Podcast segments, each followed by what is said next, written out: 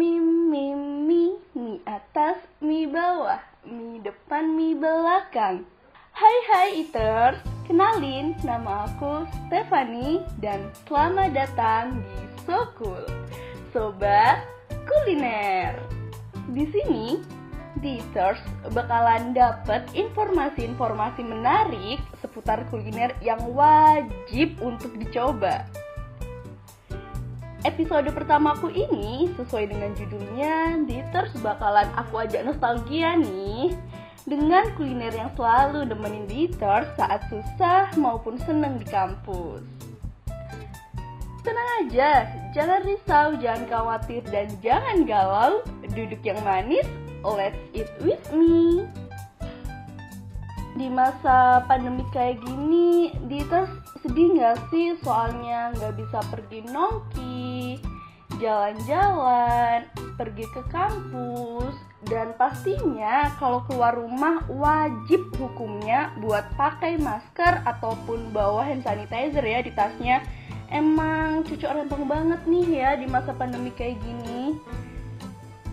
Kalau aku sendiri sedih banget banget banget karena nggak bisa ke kampus secara nih ya. Kalau kita ke kampus kita bisa ketemu teman terus kumpul organisasi dan yang pastinya kita bisa cari kuliner nih di Universitas Brawijaya. Aduh kangen banget tuh cari makan.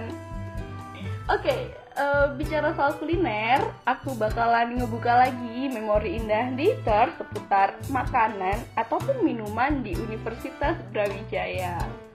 Langsung aja let's eat with me yang pertama, kuliner ini datangnya di fakultasku tercinta. Hayo, pada tahu nggak nih fakultasnya Stefani fakultas apa? Yap, bener banget. Aku di Fakultas Ekonomi dan Bisnis Universitas Brawijaya. Hayo teman-teman FEB, udah pada kangen gak tuh sama kuliner di fakultas kita tercinta?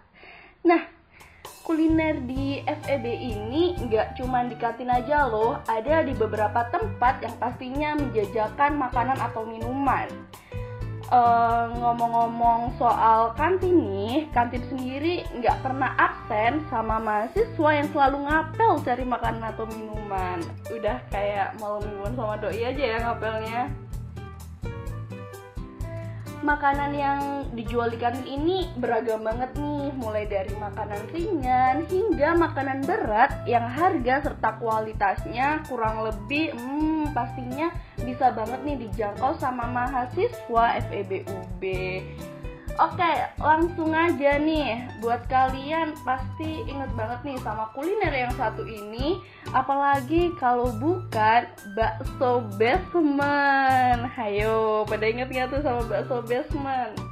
Bisa dibilang nih, bakso basement ini selalu dateng nih saat-saatnya lapar banget. Udah kayak malaikat tanpa sayap gitu ya, dateng pas kita butuhin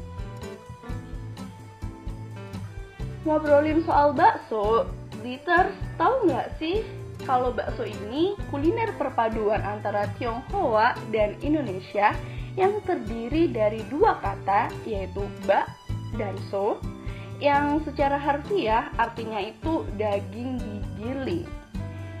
Tempat yang terkenal banget sebagai pusat bakso itu ada di dua kota, yaitu di kota Solo dan kota Malang dan kalau misalnya kalian di Malang, pasti pernah ketemu sama yang namanya bakso Solo. Dan kalau di luar Malang, ketemunya sama bakso Malang. Bener nggak tuh?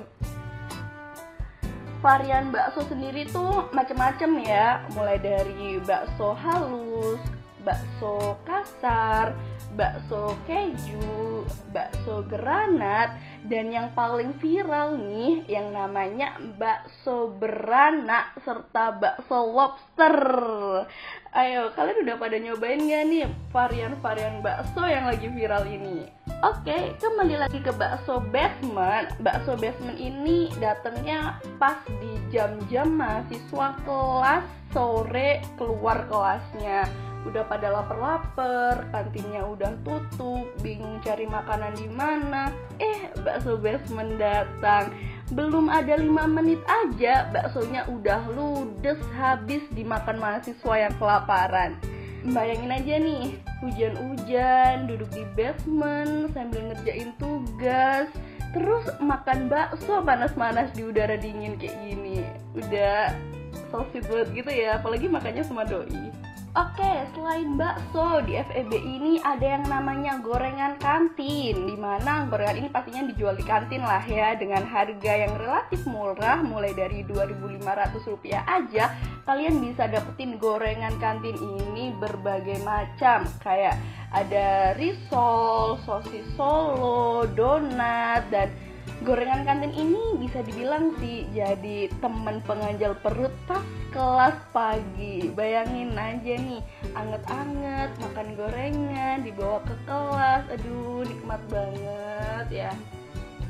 Apalagi gorengan kantin ini bisa dibuat alibi nih ketika dosen tanya terus kalian nggak bisa jawab nih. Terus kalian bisik-bisik ke teman kalian. Aduh belum makan nih lapar. Padahal pikiran kalian udah menuju ke gorengan kantin cepet-cepet keluar kelas. Bener gak tuh? Senada dan sepertemanan dengan gorengan. Ada lagi nih yang berbau-bau gorengan namanya jajan danusan. Ayo budak proker pasti inget banget sama jajan danusan. For your information, jajan danusan ini sebuah makanan jajan yang dijual untuk menambah uang di suatu proker FEBUB tentunya. Jadi tipis-tipis gitu lah ya cari uangnya.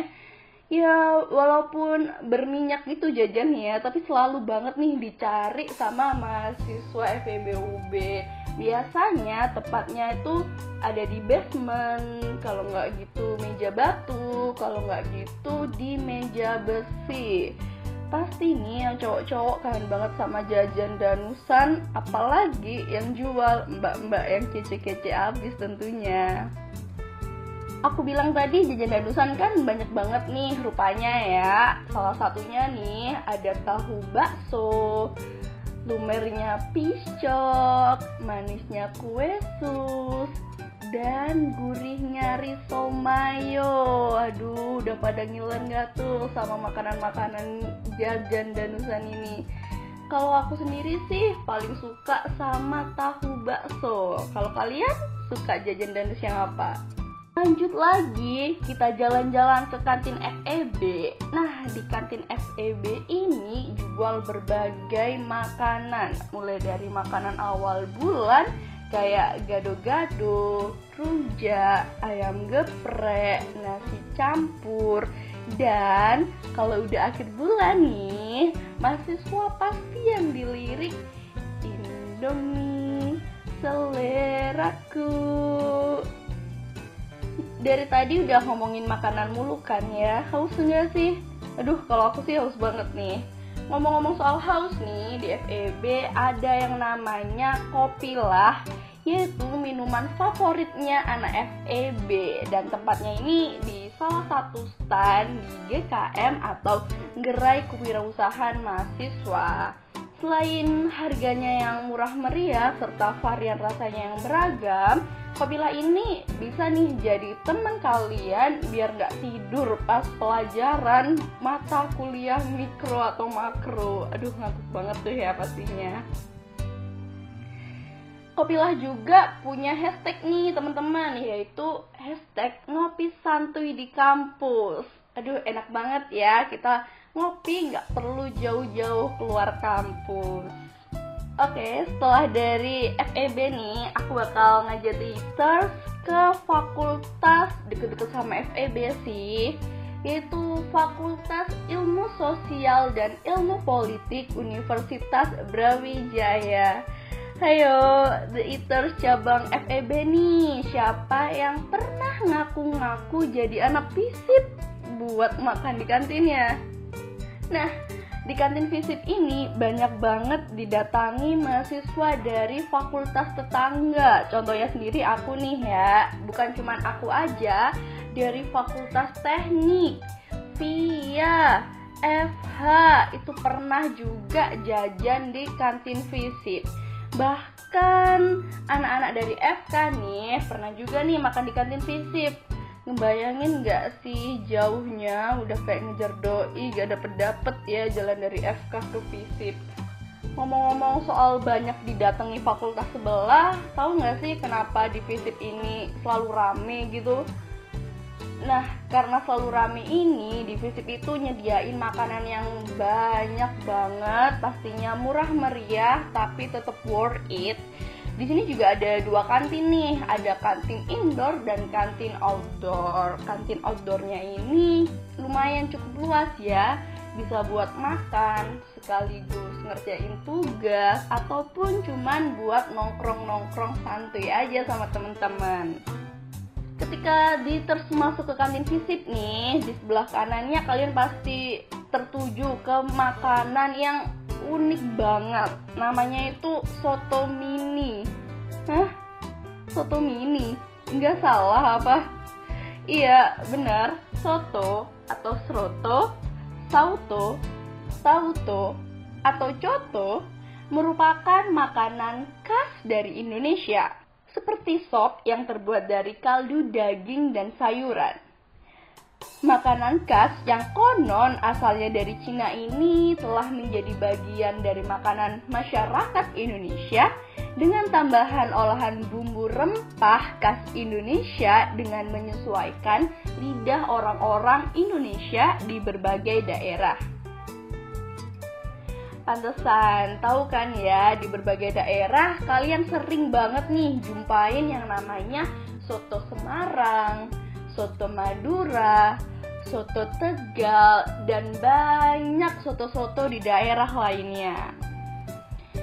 Nah, uniknya soto di kantin fisip ini itu disajikan dengan porsi yang imut-imut gemes gimana gitu.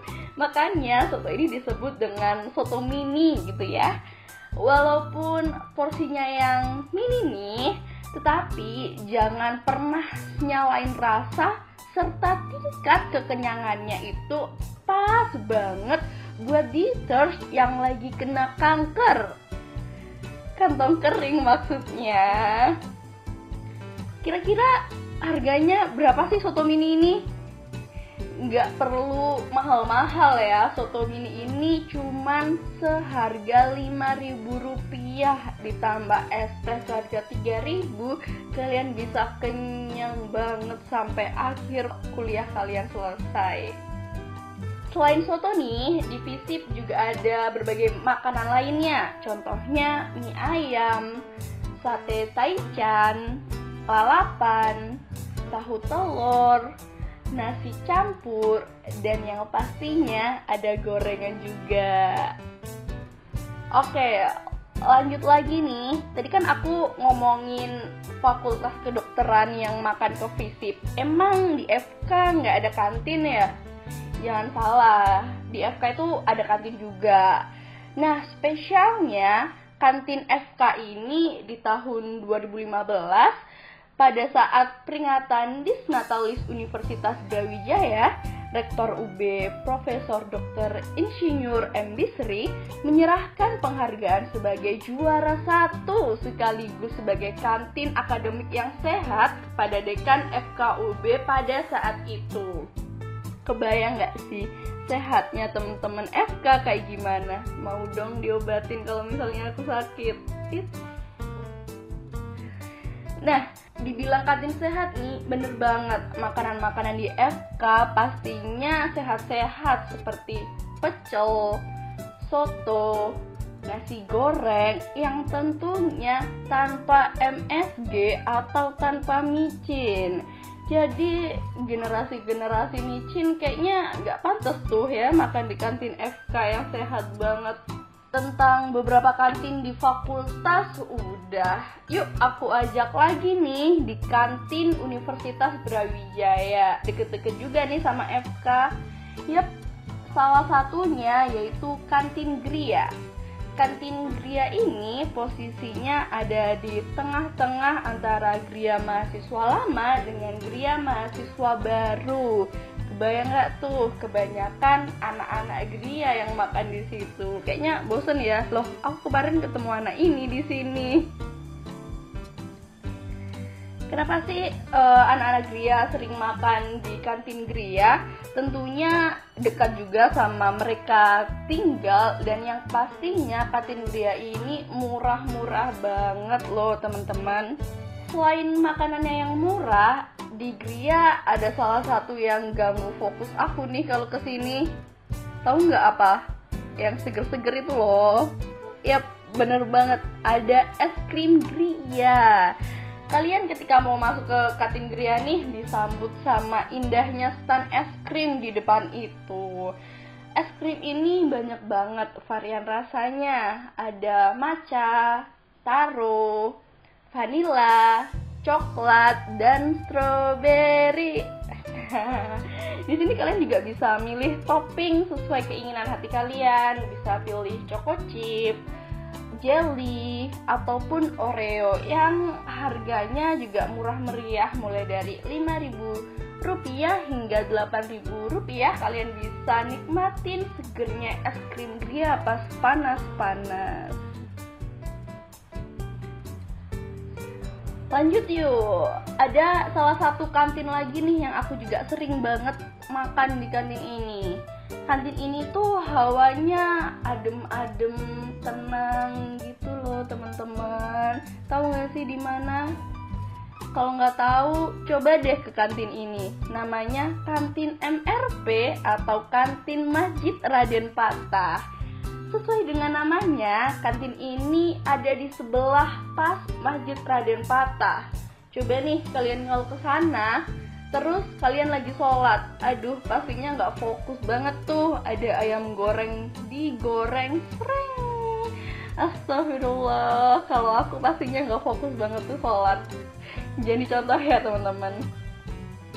Selain suasananya yang adem dan harganya juga meriah nih di MRP ini, salah satu makanan yang paling aku suka ada yang namanya nasi ayam geprek mozzarella. Dari namanya kekinian banget nih ya. Walaupun kekinian, nasi ayam geprek mozzarella ini harganya cukup murah loh teman-teman cuman 10 ribu rupiah aja kalian bisa makan nasi anget-anget sama mozzarella yang meleleh di ayam enak banget kan ya Oke, okay, yang paling ditunggu-tunggu nih kulinernya kantin terakhir di UB. Tahu nggak? Yap, yaitu kantin CL Universitas Brawijaya. Aku sih kangen banget ya denger kata-kata CL kantin CL ini kantin yang bisa dibilang nggak pernah sepi sama mahasiswa ya. Kecuali pas UB tutup kayak corona kayak gini sedih banget ya dibilang nggak pernah sepi nggak pernah sepi banget ya jadi semua fakultas itu ada gitu loh di CL ini mulai dari fakultas yang deket veteran hingga deket panjaitan semuanya tumplek bek di CL ini sekalian makan nih ya, sekalian cari doi dan sekalian lihat selebgram. Ayo, lupa nih job ya kalau mau makan ke sini. Di CL ini kantinnya bener-bener worth it banget sih ya. Ada dua posisi tempat makan yang fantastis banget nih kalau kalian makan di posisi bawah nih, kalian bisa melihat pemandangan-pemandangan sepeda motor. Ada helm-helm teman-teman kalian tuh, bisa dilihat helm teman kalian yang dicuri mana nih. Jadi satpam sambil makan ya. Dan kalau kalian makan di posisi atas nih, enaknya kalian bisa ngerasain bener-bener nih hawa-hawa sejuk dari rindangnya pohon beringin di sebelah kantin CL enaknya lagi kalau di CL ini ada ATM. Nah, kalau misal uang kalian habis nih, kalian bisa langsung gesek aja tuh ATM-nya. Apalagi kalau ada temen kalian yang ulang tahun, minta aja traktir ke CL dan kalau dia pura-pura uangnya nggak ada atau nggak bawa uang, suruh aja tuh langsung gesek. Nggak ada lagi alasan buat nggak traktir temen-temennya. Bener banget nggak tuh? Nah, di CL ini juga ada beberapa makanan favorit dari mahasiswa Universitas Brawijaya kebanyakan. Ingat banget tuh sama yang namanya soto sate. Hayo, favoritnya siapa nih soto sate? Bayangin aja tuh ya, kuah kaldu soto yang bening serta aromanya yang enak banget dicampur dengan bumbu sate yang legitnya Masya Allah Gimana tuh perpaduannya udah klop banget gak tuh Selanjutnya nih ada nasi goreng Oishi yang tempatnya di kantin sebelah atas ya. Sesuai dengan namanya juga nasi goreng Oishi ini bisa dibilang nasi goreng yang ke Jepang-Jepangan ya. Dari stannya juga itu udah Jepang-Jepang gitu tuh. Buat yang suka Jepang boleh nih cobain nasi goreng Oishi Nah, di nasi goreng ini ada beberapa level tingkat kepedesan. Kalau kalian suka pedes, bisa tuh coba yang level tertinggi, dijamin nampol pedesnya. Selain soto sate dan nasi goreng, ada juga mie ayam, somai, batagor, dan juga stand-stand minuman di kantin CL ini udah pas banget ya. Bisa dibilang paket komplit. Kalau ke CL nggak usah ragu lagi nih kalau mau ke CL Oke, itu tadi beberapa kantin yang aku coba buat ngetin daters akan khasnya kantin-kantin di Universitas Brawijaya yang pastinya buat teman-teman semua kangen nih sama kuliner di Universitas Brawijaya. Di episodenya Caye di Hobi on Top, Caye ngasih tuh rekomendasi lagu.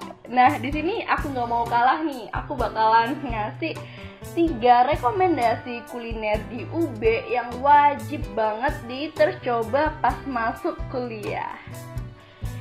Yang pertama ada bakso basement di Fakultas Ekonomi dan Bisnis Universitas Brawijaya. Kedua ada soto mini di Fakultas Ilmu Sosial dan Ilmu Politik dan yang ketiga yang pastinya dong soto sate di kantin CLUB.